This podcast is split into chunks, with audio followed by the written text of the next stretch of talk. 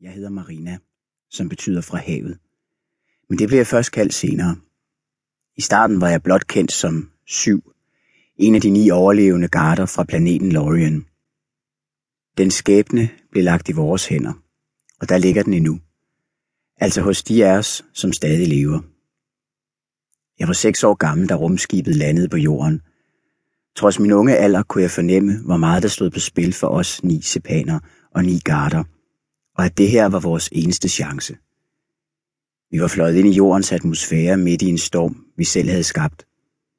Da vores fødder rørte jorden for første gang, er det striberne af damp, der udgik fra rumskibet og gåsehuden på mine arme, jeg kan huske. Jeg havde ikke mærket vinden i et år, og der var iskoldt udenfor. En mand stod og ventede på os. Jeg ved ikke, hvem han var, men han rakte 2 sæt tøj til hver seppen og en stor konvolut. Jeg ved stadig ikke, hvad der er inde i konvolutten. Vi holdt os tæt til hinanden, da vi vidste, at vi måske aldrig ville se hinanden igen.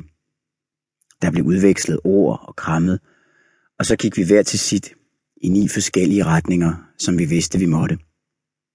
Jeg blev ved at kigge mig over skulderen, indtil de andre langsomt forsvandt en for en.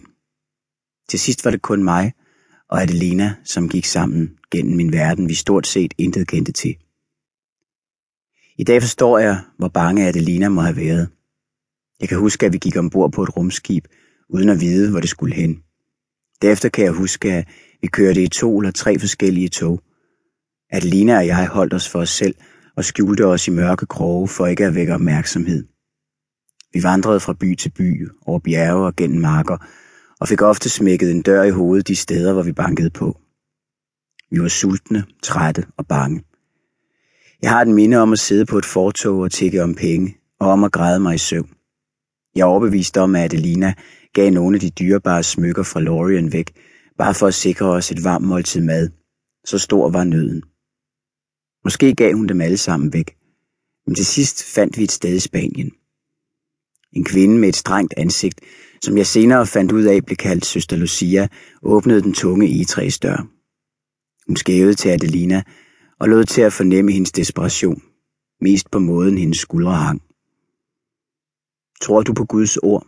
Spurgte kvinden på spansk, mens hun spidsede læberne og knep øjnene sammen, som om hun bedømte Adelinas karakter. Jeg sværger ved Guds ord, svarede Adelina med et højtideligt nik. Jeg ved ikke, hvordan hun vidste, at det var det, hun skulle svare. Måske havde hun lært det, da vi boede i en kirkekælder for et par uger siden, men det var det rigtige svar. Søster Lucia åbnede døren. Vi har boet her lige siden. 11 år i dette stenkloster med mugne rum, kolde korridorer og hårde stengulvet, der føles som is. Med undtagelse af enkelte besøgende, er internettet min eneste forbindelse til verden uden for vores lille by. Og jeg søger konstant på det, leder efter et tegn på, at de andre er derude et sted, at de også søger eller måske kæmper. Jeg leder efter et tegn på, at jeg ikke er alene, for lige nu ved jeg ikke, om Adelina er med mig. Hendes indstilling ændrede sig et eller andet sted i bjergene. Måske skete det, efter at utallige mennesker havde smækket døren i foran en sultne kvinde og hendes barn, og havde efterladt dem ude i kulden endnu en nat. Hvad det end var, lader Adelina til at have mistet behovet for hele tiden at holde sig i gang, og hendes tro på Loriens overlevelse er blevet erstattet med den tro, hun deler med klostrets andre søstre. Jeg kan huske, da blikket i hendes øjne ændrede sig, og hun begyndte at holde pludselige taler om, hvor vigtigt det var for os at have lederskab og struktur i vores liv, hvis vi skulle overleve. Min tro på Lorien har ikke ændret sig. I Indien for 1,5 år siden så 4 forskellige mennesker en dreng, som flyttede genstande ved tankens kraft. Til at starte med blev der godt nok ikke gjort så meget ud af den episode, men det ændrede sig efter drengens pludselige forsvinden, og der blev hurtigt sat en eftersøgning i gang. Så vidt jeg ved, er han ikke blevet fundet endnu. For et par måneder siden var der en nyhed om en pige i Argentina, som efter et jordskælv løftede en 5 ton tung betonplade for at redde en mand, som var fanget under den. Og da historien om denne heltegerning spredte sig, forsvandt pigen sporløst. Ligesom drengen i Indien er hun stadig ikke blevet fundet.